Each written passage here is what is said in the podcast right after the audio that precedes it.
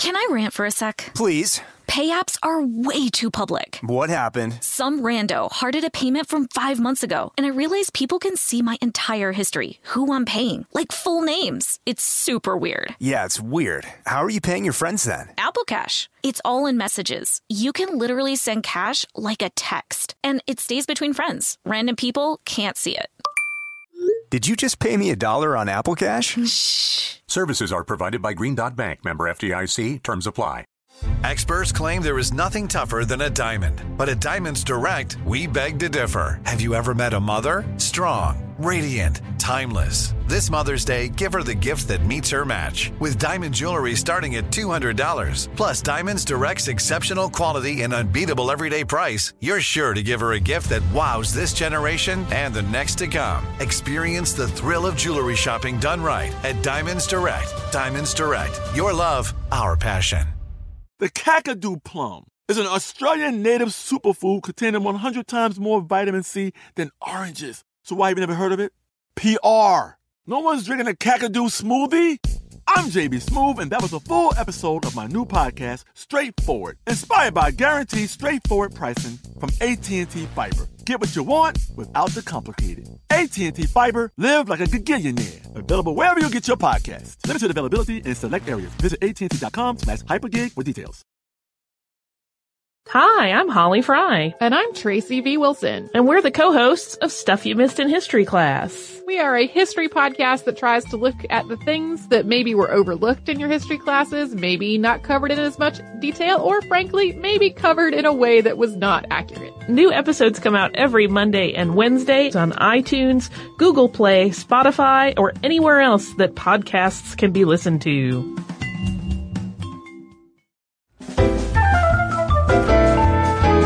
Welcome to Stuff Mom Never Told You from HowStuffWorks.com.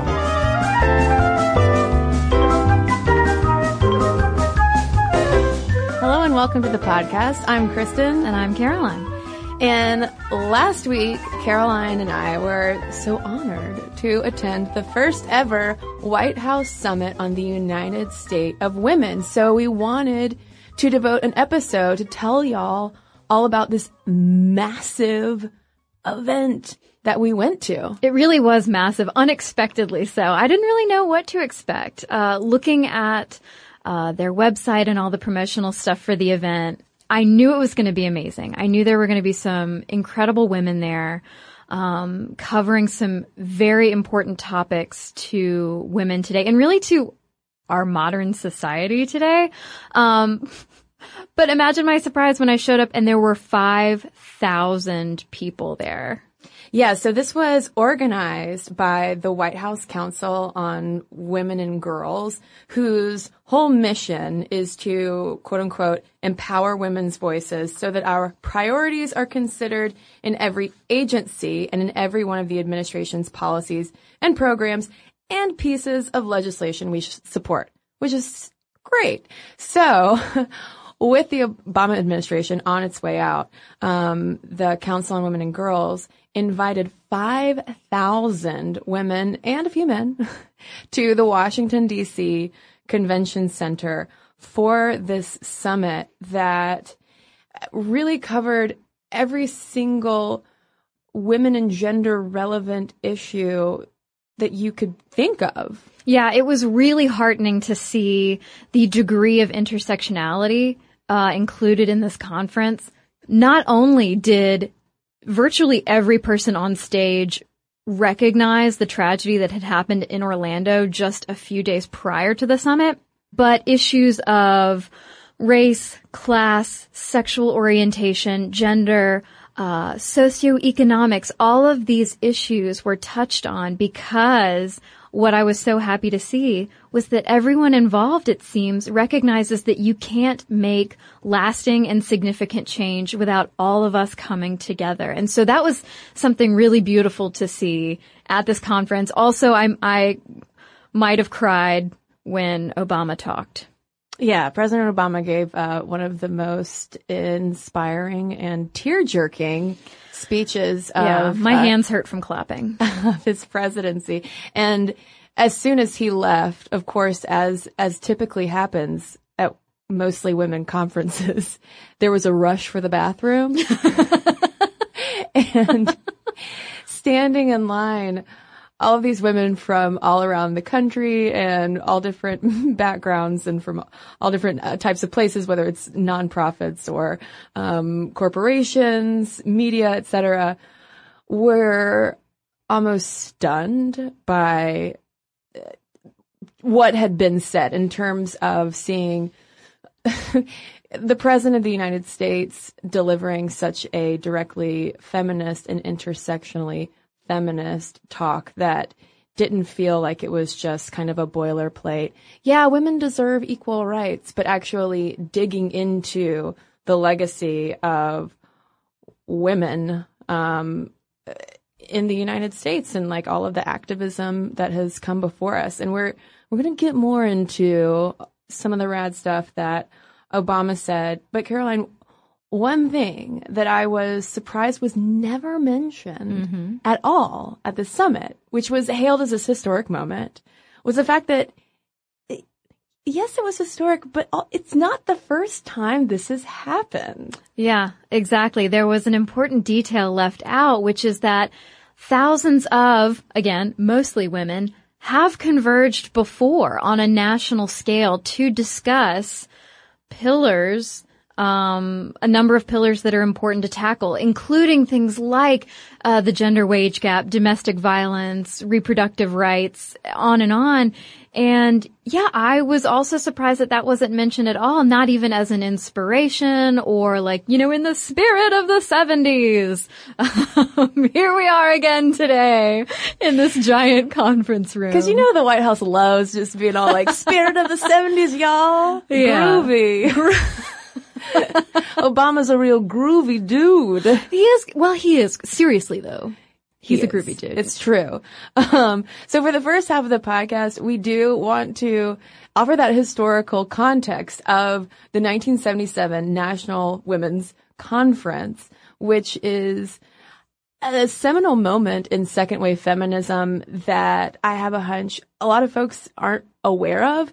And in the second half of the podcast, we're going to turn our focus back to the summit that Caroline and I just came back from to kind of see how the two compare and maybe give us a benchmark of where we've come from and what progress we've made since then. So let's go back in time. Let's put on our bell bottoms and fringed vests. And our Gloria Steinem aviator sunglasses. I know, I should have worn my flares today. Gosh. Missed opportunity. That's what I say every day. But the great thing about podcasting, Caroline, is that it's all theater of the mind. That's right. You can imagine us in our vests and bell bottoms. Yes. And perfect. Like I'm rocking a cool belt too, with a big belt buckle. Totally. I don't know if that was something they did in the 70s, but I'm sure. No, I know for a fact that people did wear belts. Oh. Yeah. Excellent. You know everything, Caroline. It is amazing.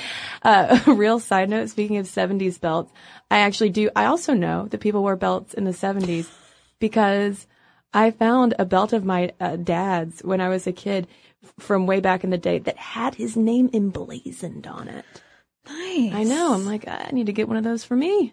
My dad, I grew up with my dad wearing a very specific fancy belt. It was leather and it had things carved into it. Whoa. I don't know what he did with it. I wonder if he had to get rid of it like he had to get rid of his white leisure suit. Sally. You know, R.I.P. lays down the law. Also, listeners, surprise, this isn't an episode about women's summits, but rather our dad's belts collections. So that's not strange. Now, before we get to 1977, and that National Women's Conference in observance of International Women's Year, which is its full and rather clunky official name, we've got to hop back a couple years to 1975 when the United Nations got things started by declaring 75 International Women's Year. And it's kind of funny to me that they were like, yeah, 75, it's International Women's Year. Oh, wait, like gender equality is so non-existent. Let's make it a whole decade. Ooh. I feel like it's just easier to ignore when you stretch things out like that. Mm-hmm. Like less of a concentrated punch. It's yeah. Like, oh, well, that's a year. That's a very brief time to accomplish things. And let's stretch it out to a decade. We'll just tell them it's in honor of women. But really, it just means we have to do less. And we're just going to do a slow fade. Yeah. Oh, over as we get into the 80s. For 10 years. Yeah, and so in 75, isn't this the same year? Didn't we talk about International Women's Year in our episode on the strike in Iceland? Yes, we did. Yeah, and there was, it might have been in 75 or maybe it was in 79, sometime in the mid to late 70s, there was a similar women's strike in the U.S. as well. Mm-hmm. So ladies were getting fed up with some stuff. So, I mean, yeah, so to speak. So to speak. Putting it lightly. Right. So in 1975, as part of International Women's Year, U.S. President Ford, Gerald Ford, created the National Commission on the Observance of International Women's Year. So, you know, not getting creative with the title, to, quote, promote equality between men and women. Hey, that's good on you, Ford.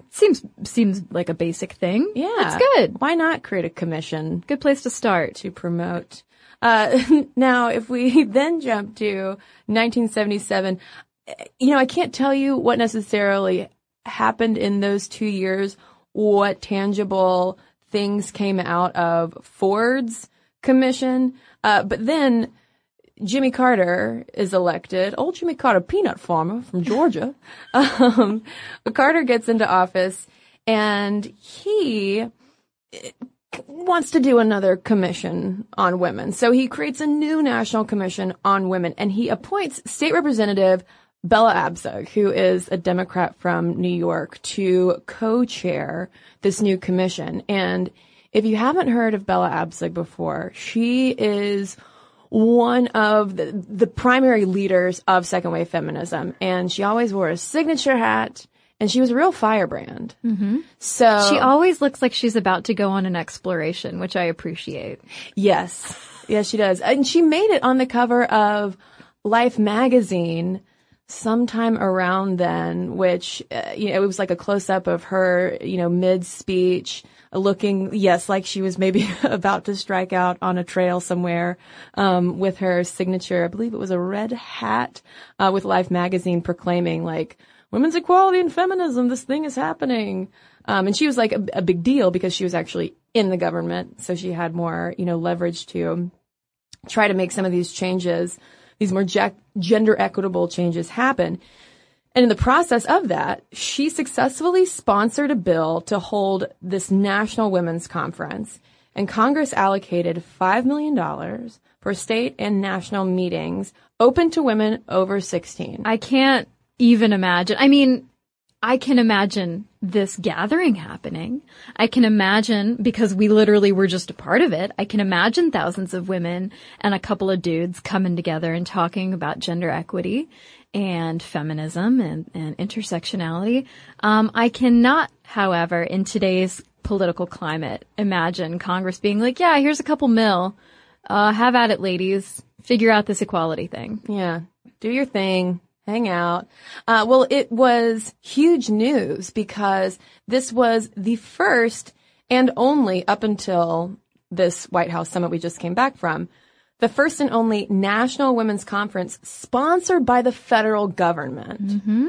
All right. And so here's how it went down. Here's what happened. It wasn't just like a quick one-off, like, let's have a meeting and we're going to fix society, because obviously Kristen and I still have a podcast where we're talking about issues that have not been resolved. So between February and July of 1977, a very groovy time for sure, between about 130 and 150,000 women across this fine country attended 56 state meetings to elect national conference delegates and debate 16 resolutions suggested by the National Commission on the Observance of International Women's Year. See, I can't even say it. Yeah, it's quite a mouthful. So many words. Yeah. Why don't they have an acronym? Well, they probably do. I mean, I could make it.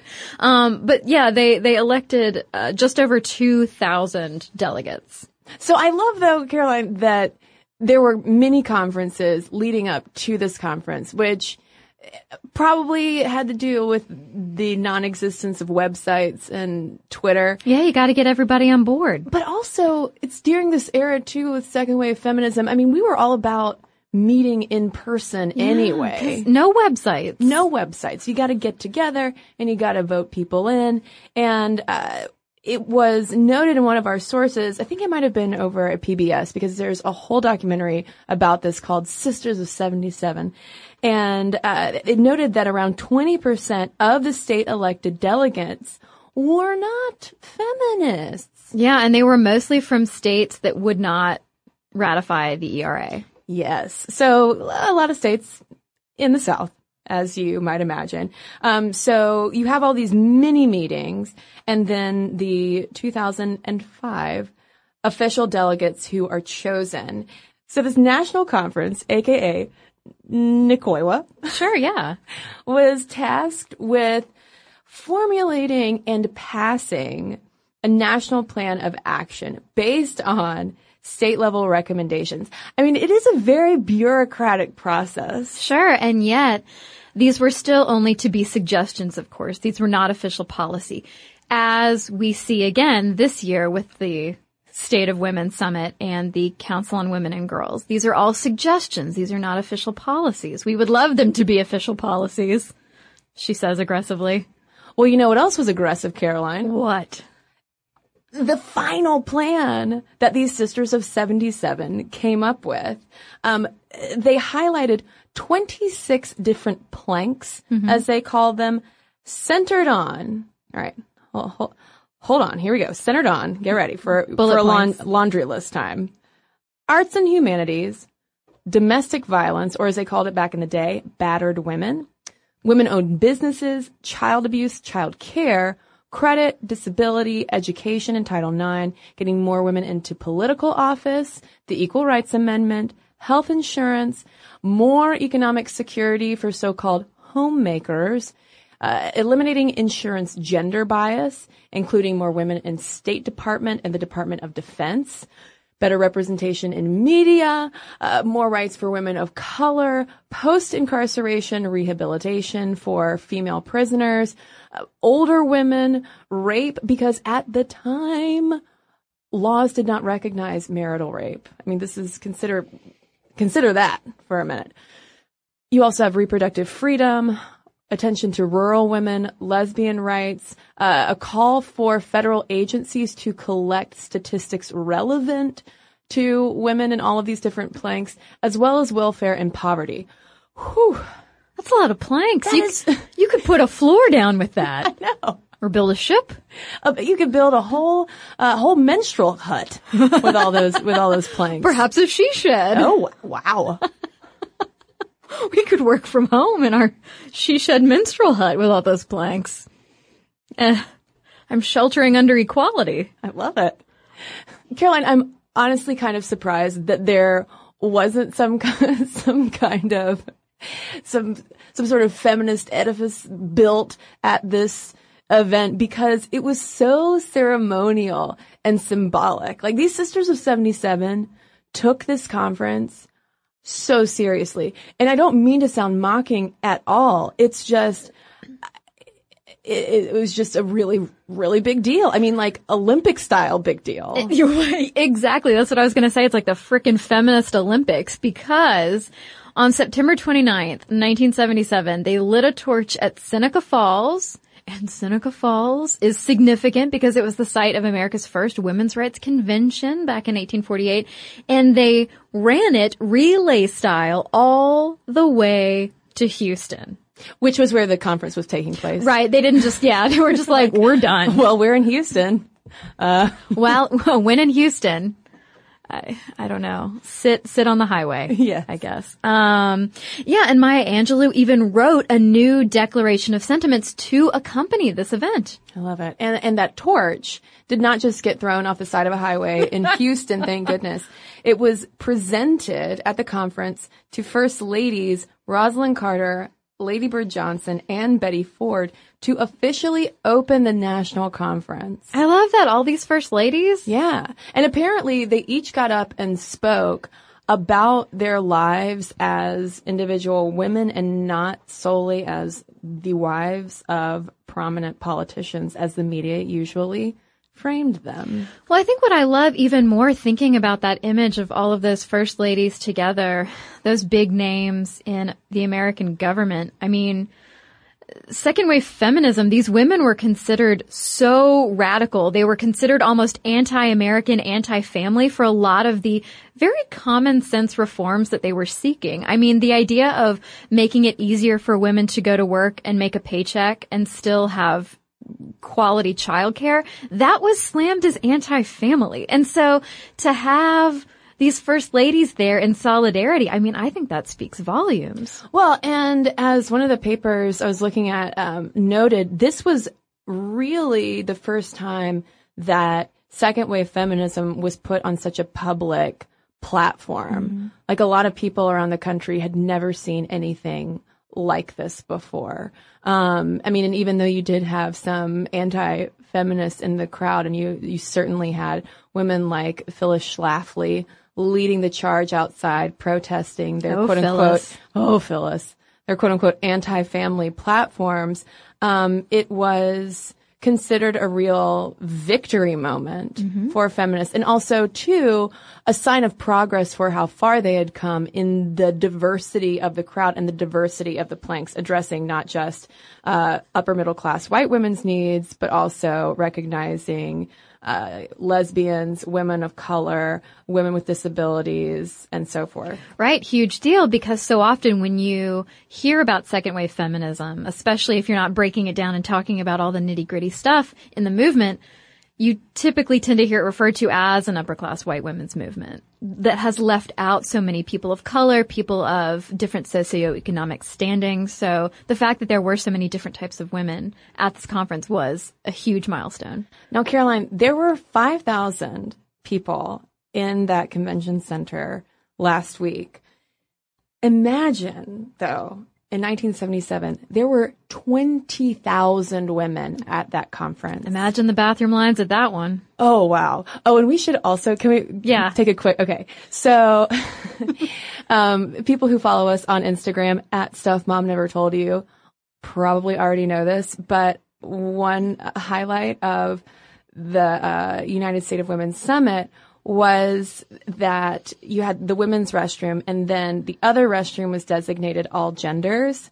And it was fantastic. It was great. Because A, totally kept the lines manageable. Did. And I intentionally used the all genders restroom both times, just because I kind of wanted to see how other women would react to using, you know, what would normally be the men's restroom, but also react to how the few men at the conference reacted.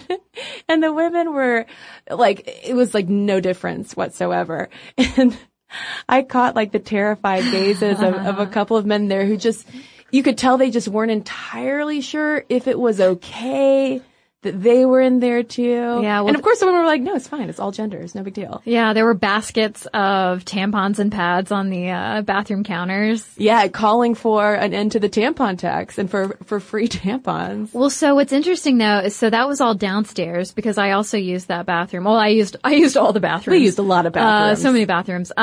But upstairs at the conference center, it didn't have, one of the bathrooms I went to at least did not have the same sign outside that designated women and then all gender. And so the women are obviously very good at following directions, because there was this huge line outside the women's room, and of course no line for the men's room. And I was sitting there, because I was waiting for you after one of our sessions, and I was sitting there watching, and I watched the like victorious liberation moment as this woman was like, screw this, I'm going into the men's room. And there was a male janitor standing outside the bathroom, and he goes, whoa, wait, no. Because I guess he hadn't gotten the memo. Uh-huh.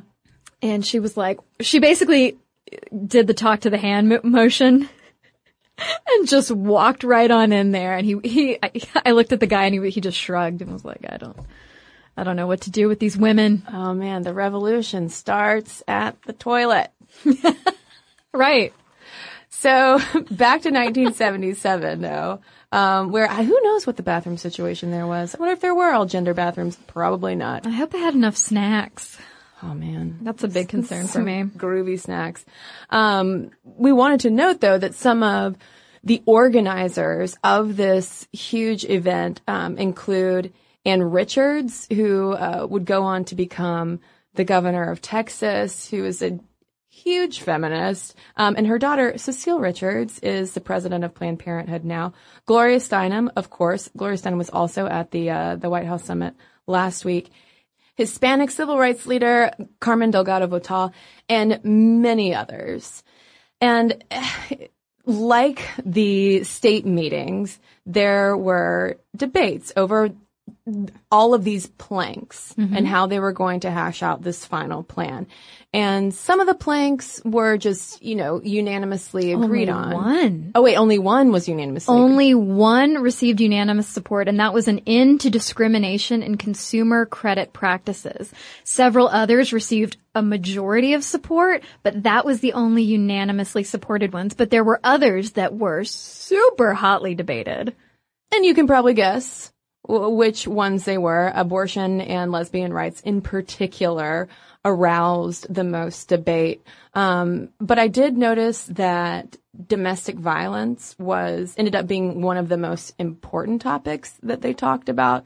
So that was probably something huge that came out of this conference. And also huge too, even though not everyone agreed on reproductive rights and on the recognition of people of different sexual orientations, of the LGB community at this time, because I don't even think the T was really even recognized by this point.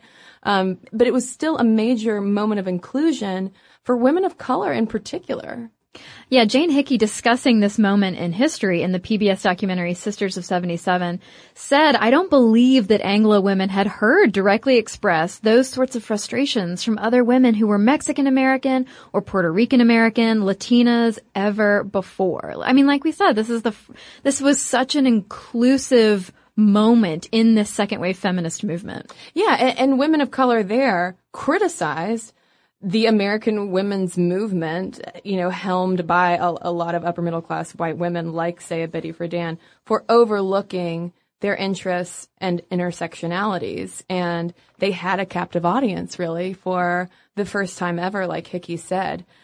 So this huge conference happens and they agree on all of these planks. And as a result, in 1978, President Carter establishes the National Advisory Committee for Women, based on those conference recommendations. And again, Bella Abzug is installed as the chairperson for it. I'm glad we're finally getting our names for things to be a little shorter. It's whittling it down. So now it's just NACWA.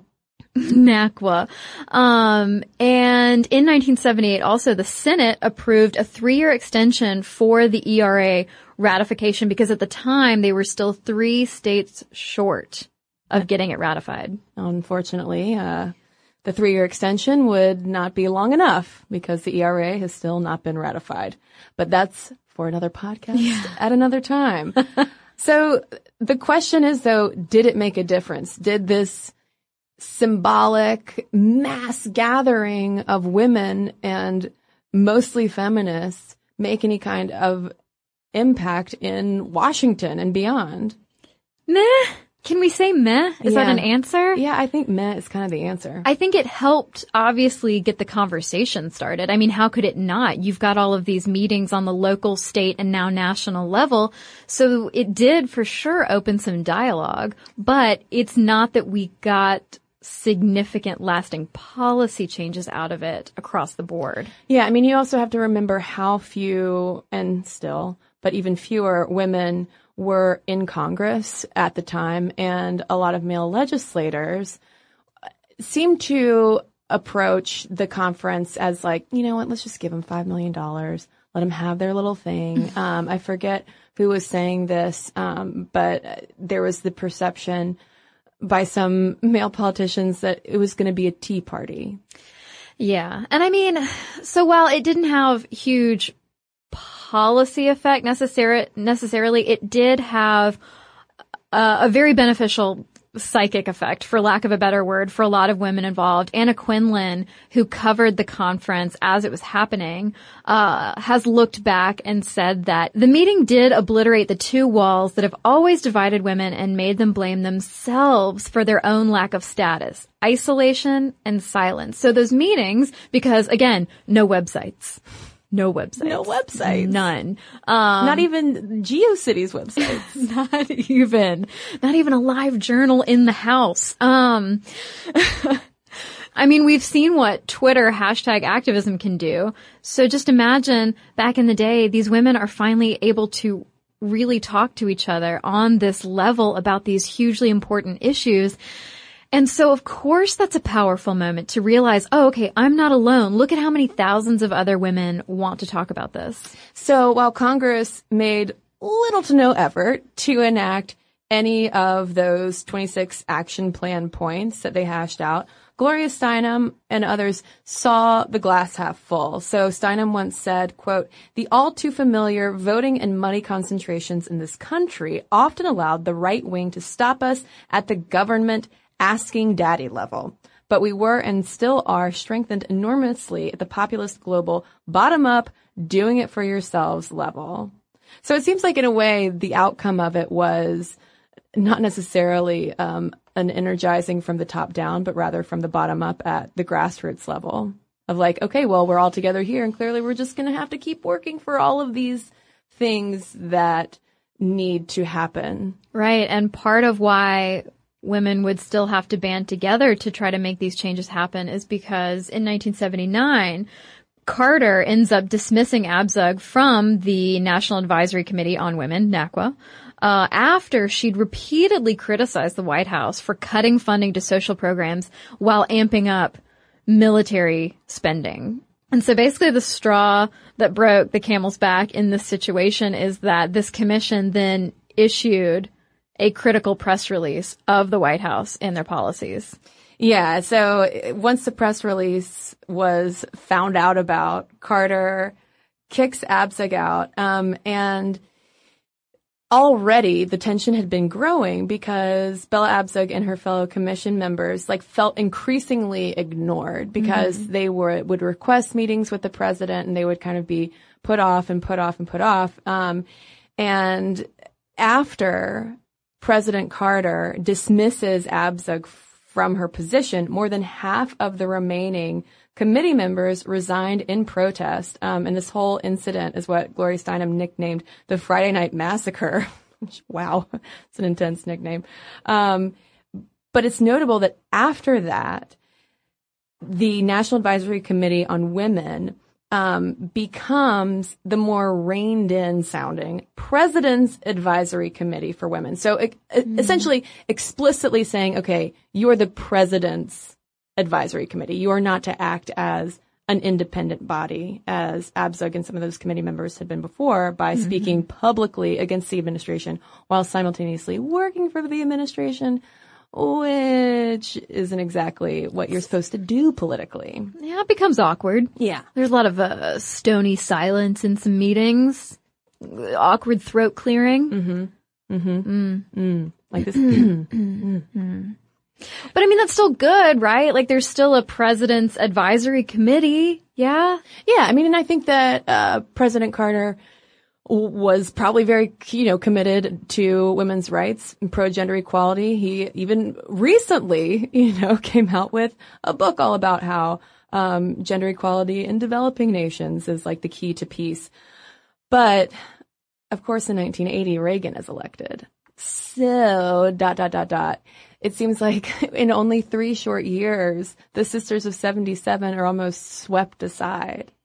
And I would like to leave us at this point, though, with the lasting image from the Houston conference, where it reminds me, Caroline, of Beyonce's MTV Music Awards performance from a couple of years ago where she had feminist in the background. They're sitting, all these women, 20,000 women are in this huge convention hall.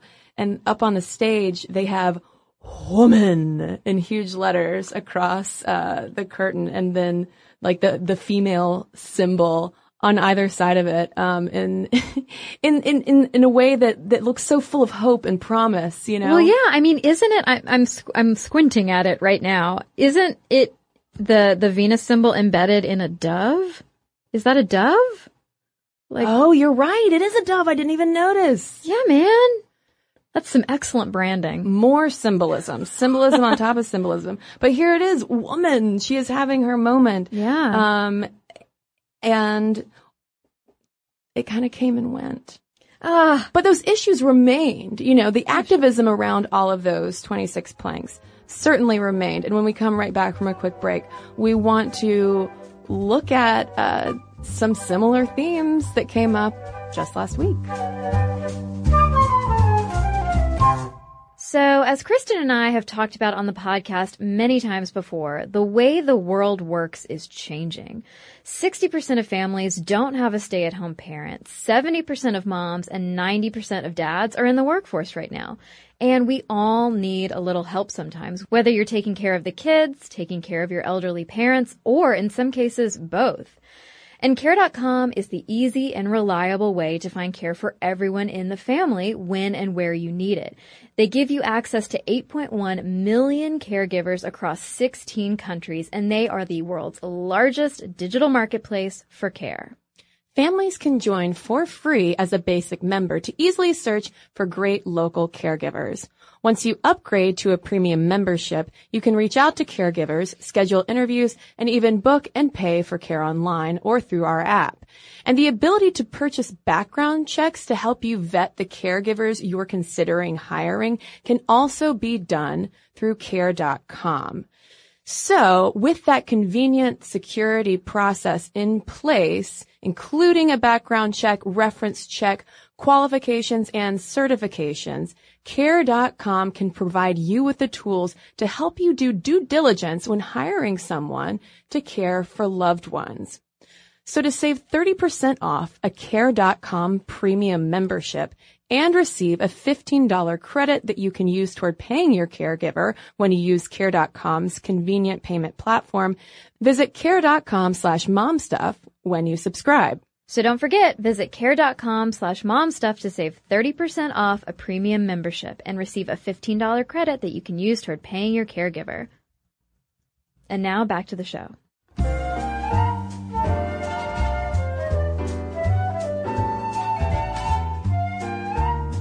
All right. So before we dive into even more juicy gossip, not juicy gossip, just stories and like fangirling out over the president. So before we dive into like how much we loved attending that summit last week, we've got to go back to 2009 because it was in March 2009 that the President of the United States signed the executive order for the creation of the White House Council on Women and Girls, because Obama has consistently been a huge supporter of advancing the rights and equality of women and girls.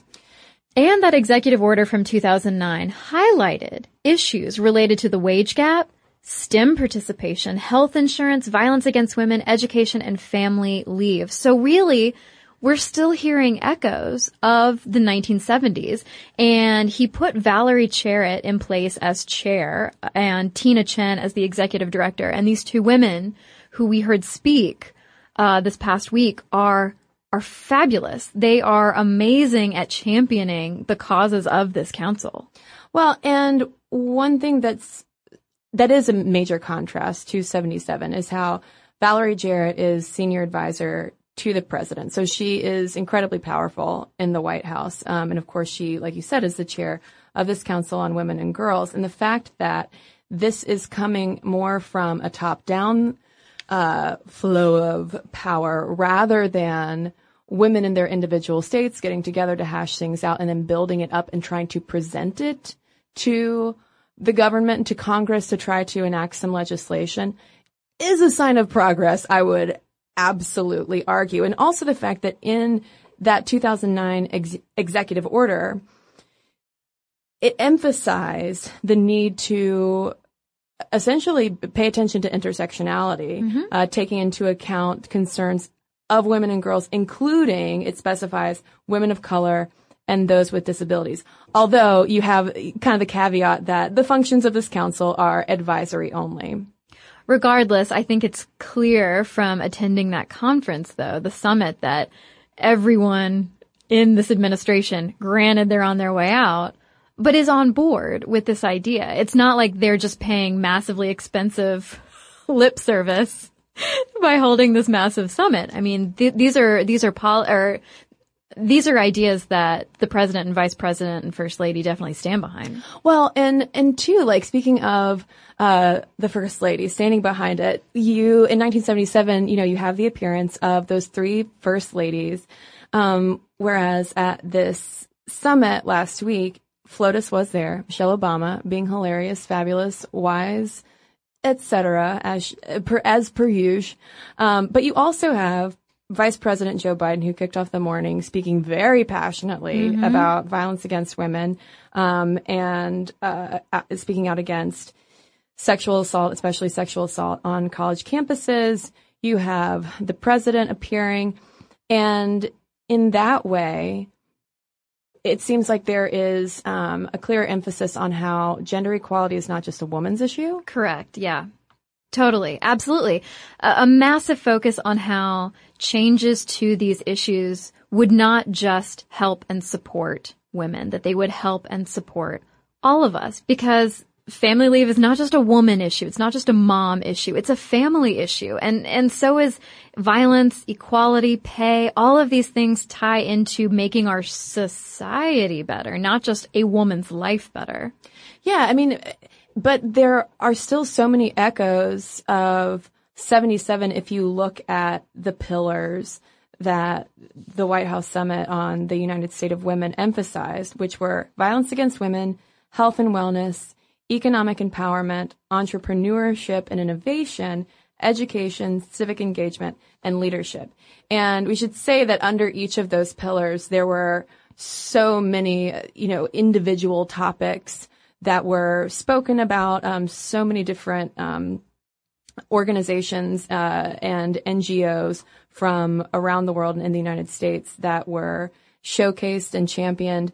But still we see these recurrent issues of, still we have issues of girls' access to education, especially in developing nations. Still, obviously, we have issues with reproductive rights, even here in our own backyards. We have issues with, you know, sexist barriers to entrepreneurship, the gender wage gap, and on and on and on. So this summit, as they noted, was a moment to celebrate progress, but also to remind us of all the work that we have to continue doing into the future. Yeah, and I mean, I, for one, was so glad to hear Joe Biden speaking on violence against women, especially after the role he played in the Anita Hill situation with Clarence Thomas that we covered in our Anita Hill episode. How he botched it?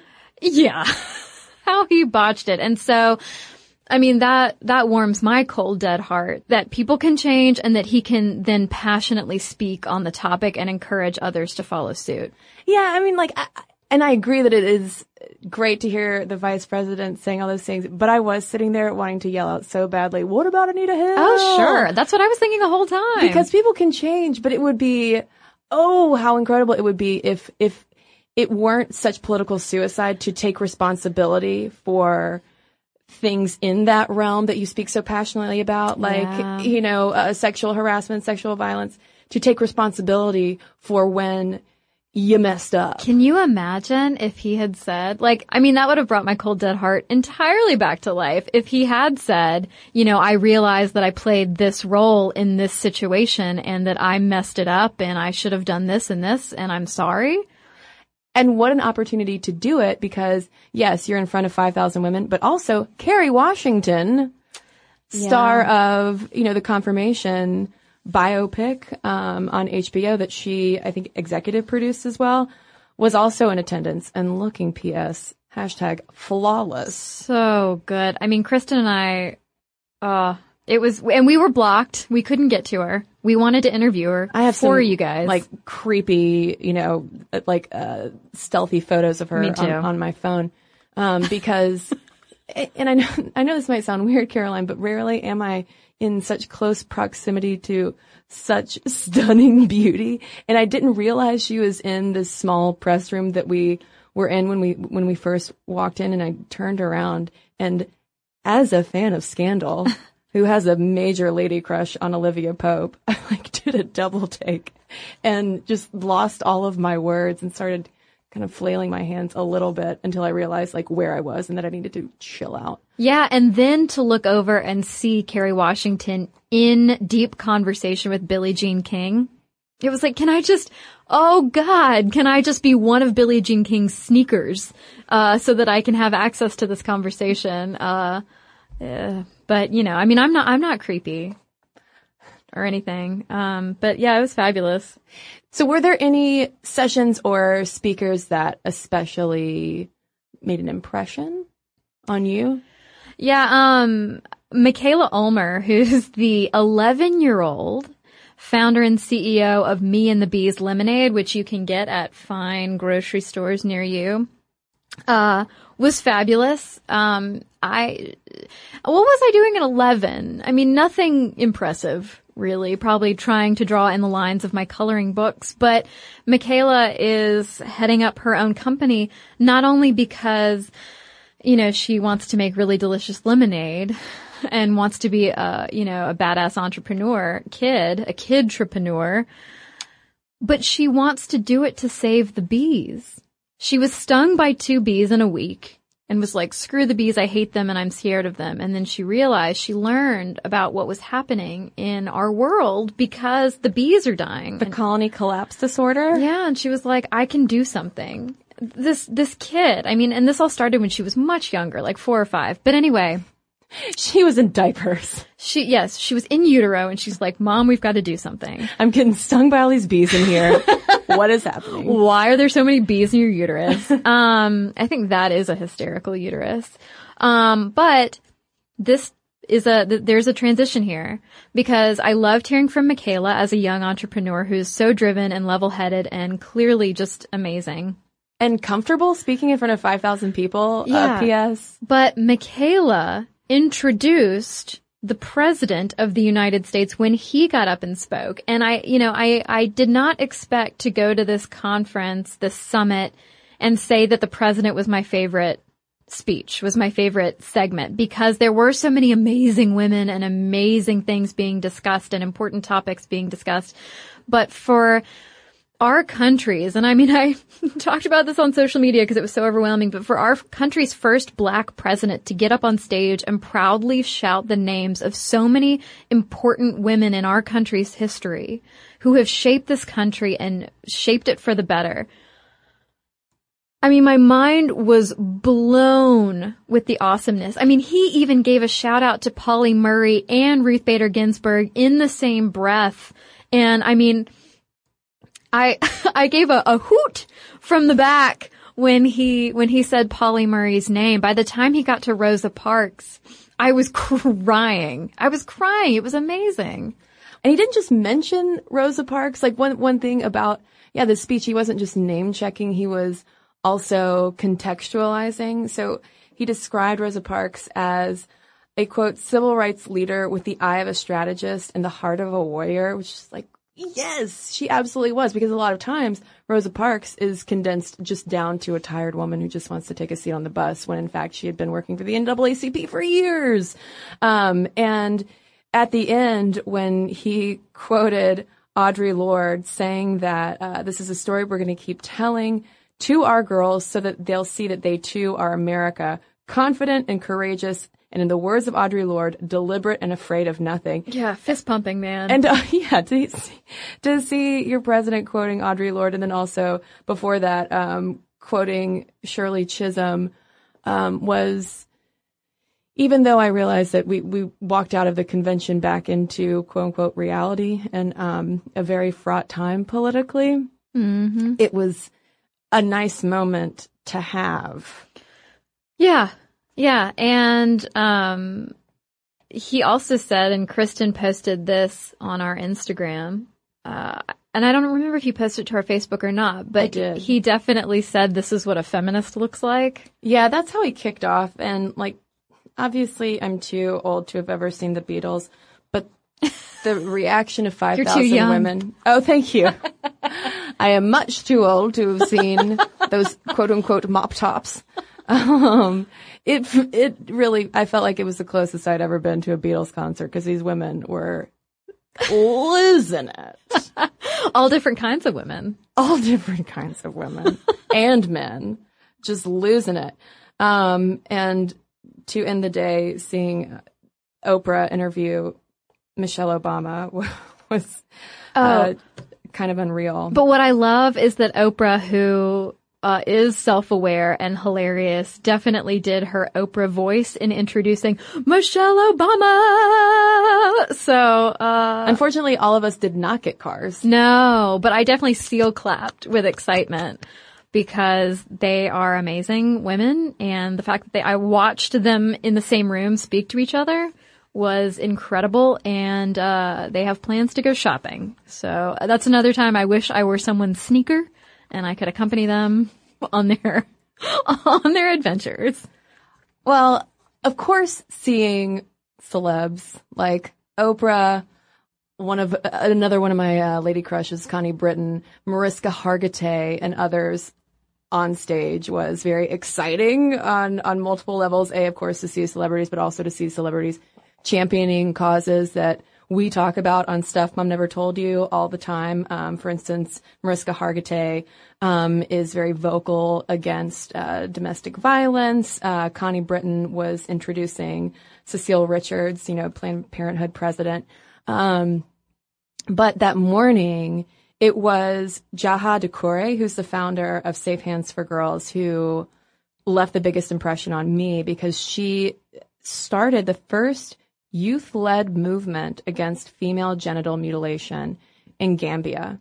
And not only did she speak openly about the female genital mutilation that she experienced when she was very, very young, but of course she also spoke out against it and talked about, I think she said, just like Beyonce, she's going to keep making lemonade out of her lemons. And she has devoted her life to ending this practice. And that's the kind of stuff that inspires me so much, because it's like, yay, Connie Britton, I love your hair and you're beautiful. But to hear a woman who had probably very little resources to start out with, who is now on stage, selected by the White House to speak before all of these women about this incredibly important work that she's doing that probably makes a lot of people uncomfortable to hear about, because it is such a specific and graphic form of violence against women.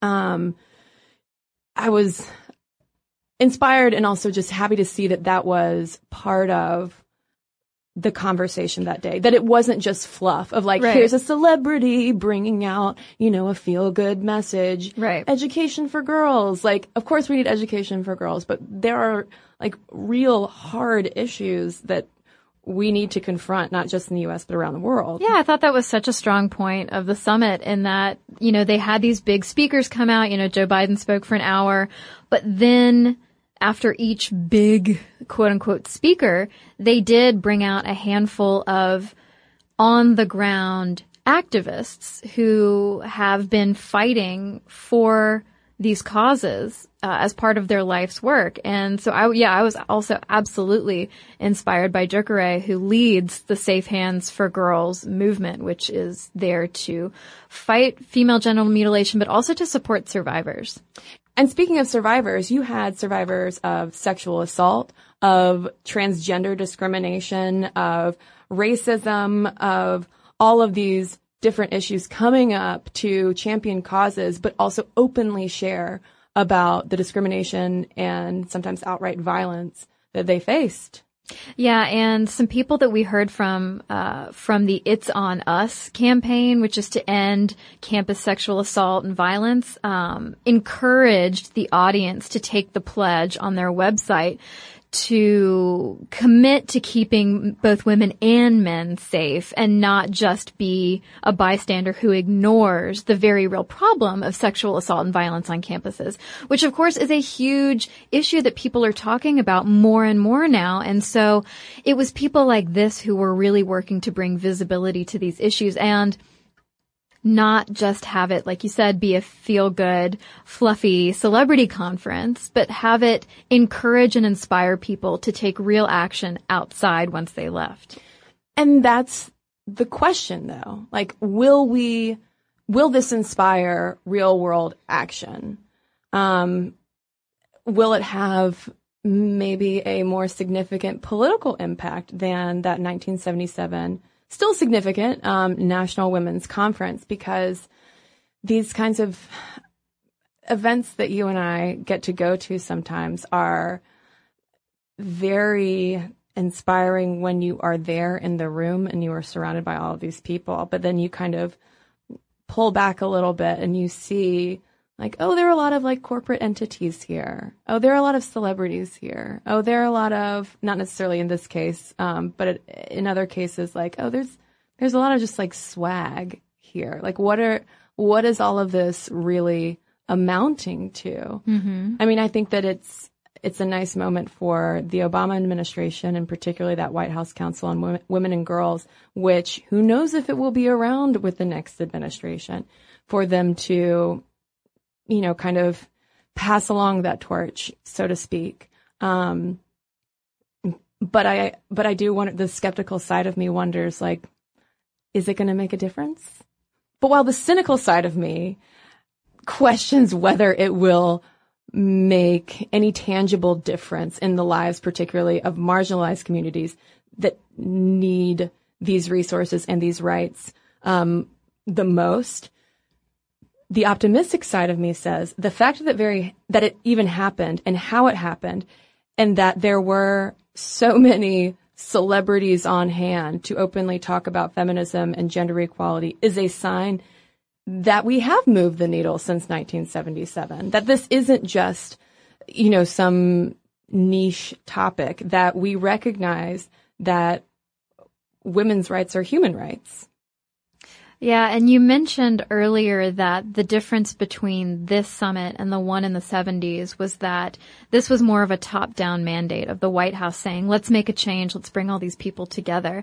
And the more I've thought about it over the course of our conversation, the more I have to say, I'm not sure that's entirely accurate. I think it's right, but I think what it is that the White House, the administration, is recognizing everyone who is at the bottom working up. And so it's almost more like a meeting in the middle that we're finally, and I'm hoping that we can have some magical chemical reaction that happens when moving from the top down and moving from the bottom up, when they finally meet, because it feels like we're having this groundswell of awareness about activism and about issues that impact women and society, including men and children as well.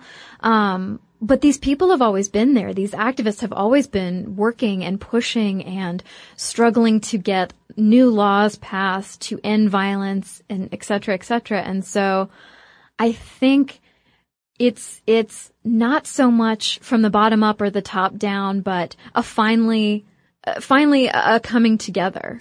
Yeah, and I'm like 45 minutes late to note this. You're absolutely right, because most of those 5,000 people in the audience were women from around the country who were nominated by their communities, but also identified by the White House as being change agents for women and girls in particular, mm-hmm, in their hometowns. And do you know who one of those women was who was not able to attend?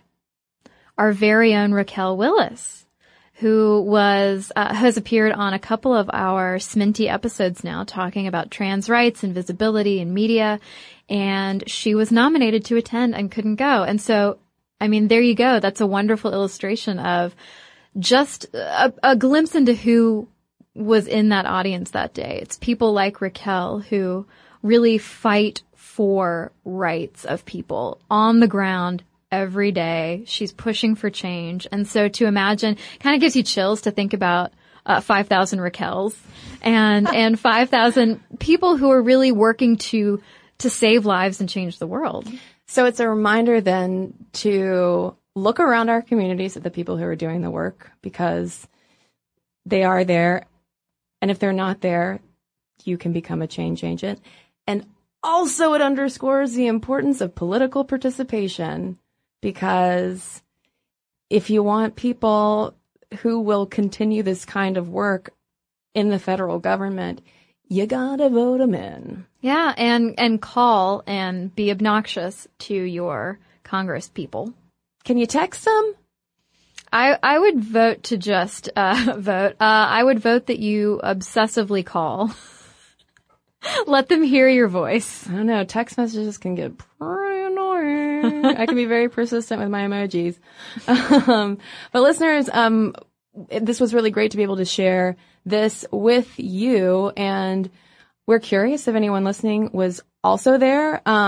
There's all sorts of media coverage about more specifics of the summit, which we will post in the podcast link to this if you want to read more about it. But we'd just love to know your thoughts. What do you think the United State of Women is today?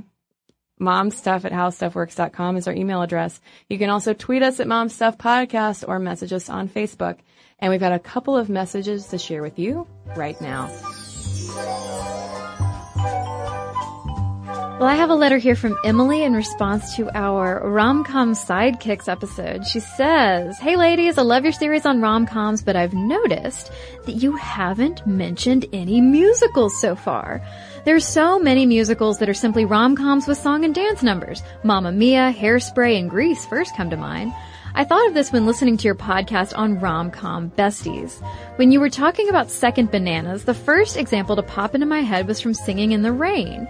In the film, Donald O'Connor plays Cosmo Brown, who is second banana to main man Don Lockwood, played by Gene Kelly. All of his songs are comedic and energetic, such as Make 'em Laugh, while Gene Kelly sings all the crooning, lovey-dovey songs like Singing in the Rain. Also, when you mentioned the second banana may be more effeminate or sexually ambiguous, I realized that all of the songs Donald O'Connor sings sound similar to some of the songs the main lady, Debbie Reynolds, sings. She does get a few lovey-dovey songs since she is the main love interest, but she also sings bubblier songs like Good Morning. While they're not comedy pieces, they are lighter songs used to fluff out the movie, much like Make 'em Laugh. It's interesting to me that even the second banana songs are effeminate as well." So thank you, Emily. So I've got a letter here from Liz about our Sidekicks rom-com episode. And she writes, "I was amazed that you guys skipped over She's All That. 17 years later, and that film is still an absolute delight with some choice sidekicks. We've got Paul Walker as the sexy scumbag second banana, Dual Hill, Lil' Kim, Gabrielle Union, and Usher as the somewhat token black friends. You have Anna Paquin and Kieran Culkin as the sibling sidekicks, and one of the Bash brothers from the Mighty Ducks is a wholly non-sexual man friend. The only thing She's All That is missing is Judy Greer as the clumsy yet relatable teacher. But my personal favorite sidekick is Gabrielle Union in 10 Things I Hate About You. Her transition from vapid pretty friend to snide kick is cinematic genius, the likes of which my 9-year-old self had never seen."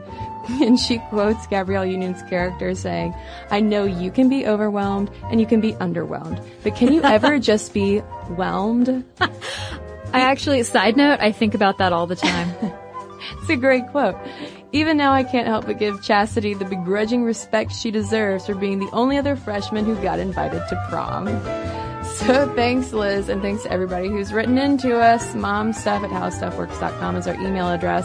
And for links to all of our social media, as well as all of our blogs, videos, and sources, so you can learn more about the United States of Women and the Sisters of 77, head on over to StuffMomNeverToldYou.com. For more on this and thousands of other topics, visit HowStuffWorks.com.